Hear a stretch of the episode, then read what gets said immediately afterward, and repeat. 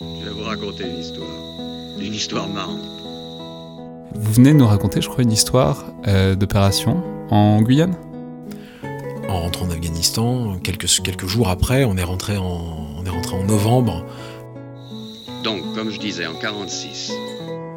Les fils de la bagarre. Un podcast de la revue Inflexion, produit et réalisé par Anaïs Meunier. Aujourd'hui, des sikhs dans la brume.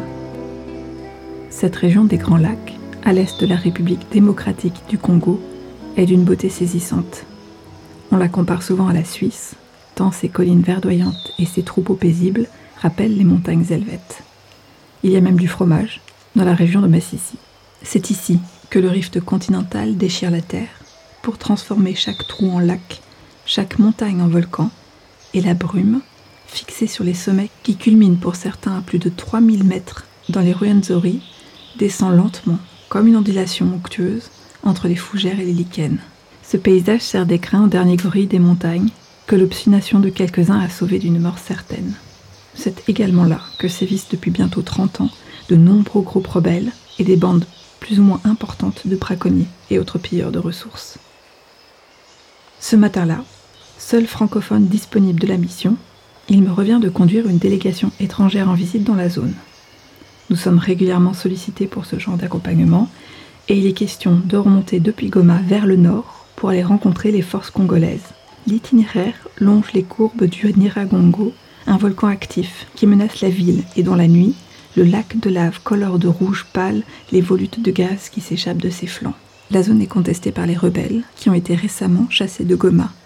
Notre escorte est formée d'un détachement de fantassins malawi. Avant le départ, le chef de détachement, officier de Sa Gracieuse Majesté, dresse rapidement les contours de notre journée. L'escorte, distraite, n'écoute que d'une oreille. J'aurais dû me méfier. Les premiers kilomètres vers Remangabo passent sans difficulté, et nous arrivons sur le site espéré. La journée s'écoule mollement, et la chaleur moite s'installe sur ce plateau qui domine la frange centrale du parc de Virunga.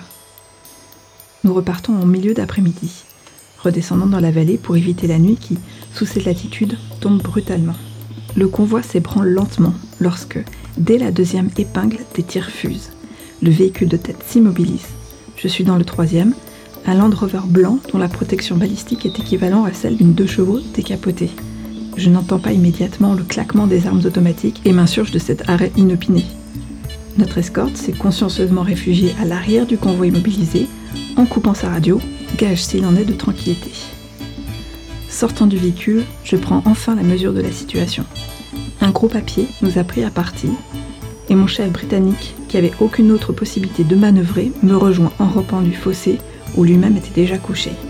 Parmi les fougères, nos visages se touchent presque. Nous subissons. D'abord, comprendre. Impossible de me souvenir des explications de Michel Goya. Les balles sifflent ou claquent. Où est l'adversaire? Qui? Combien? Est-ce qu'ils sont en mouvement Mais que fait l'escorte Les transmissions ne passent pas, évidemment. Coincés entre montagne et tireur, il nous faut nous désengager rapidement. Have you got your phone me demande mon chef. Oui, bien sûr, ça, mais pourquoi? Les tirs s'espacent, le groupe rebelle semble lui aussi avoir arrêté sa course. Comme nous, il écoute, contracte ses muscles avant de reprendre l'action. Pour nous désengager, le seul moyen est de faire appel au bataillon indien dont la base avancée est à 3 km de nous, mais que nous ne pouvons contacter. C'est finalement par téléphone que nous arrivons à la joindre. Les mots sont simples, lapidaires. En remontant vers nous sur l'axe, l'adversaire se trouvera dans une masse.